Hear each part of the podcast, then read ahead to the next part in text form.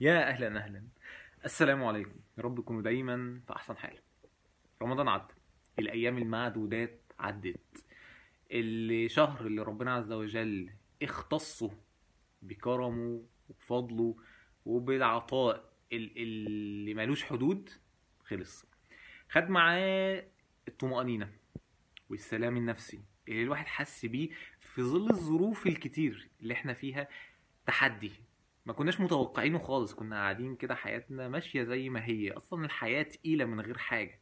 تخيل لما يتضاف عليك حاجة زي كورونا حظ. وكلام كبير كده أنت ما كنتش متخيله. ال ال الجهاد النفس زاد قوي. ف الواحد حس إنه كان هينفجر. مش قادر.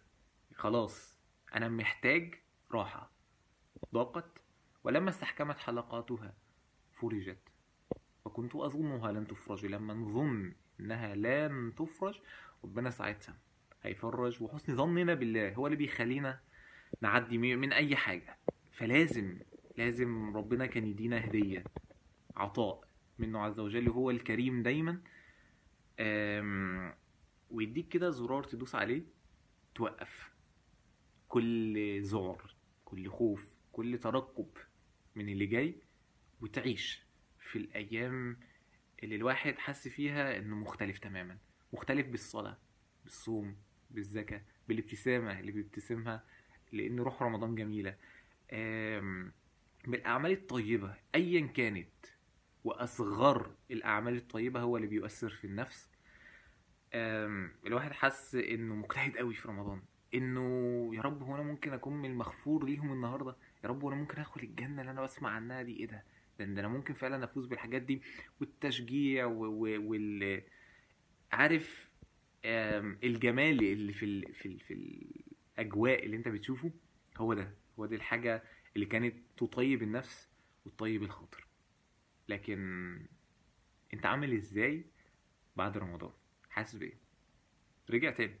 رجع تاني القلق والاضطراب والنفس بدأت يتخللها الخوف. و... وأنا مش عارف إيه اللي جاي بكرة. وبعدين ال... ال... الأخبار مش أحسن حاجة خالص يعني.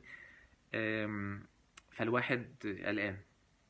ولكن العبرة من رمضان هو إن إحنا نطلع منه بحاجة تكون ذكرى لرمضان على طول.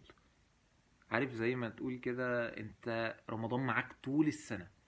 الصحابة والسلف الصالح كان بيدعوا ربنا إنه ينولوا رمضان ولما يجي رمضان يجتهدوا فيه على قد ما يقدروا. وبعد رمضان كانوا يدعوا ربنا إنه يتقبل منهم ويجتهدوا لحد ما ينالوا تاني أيام رمضان. وهو ده. جهاد النفس مازال مستمر حتى بعد رمضان. العمل الصالح اللي انت كنت بتعمله ايا كان استمر عليه. هي دي ال- هي دي الكلمة الاستمرارية. أهم حاجة من إن أنت تطلع من أي تحدي إن أنت تشوف أنت هتكسب إيه وهتخسر إيه وتعوض إزاي. وتعوض بإنك تكمل وتستمر بعد رمضان. وتاخد معاك أي عمل صالح أنت كنت بتحبه.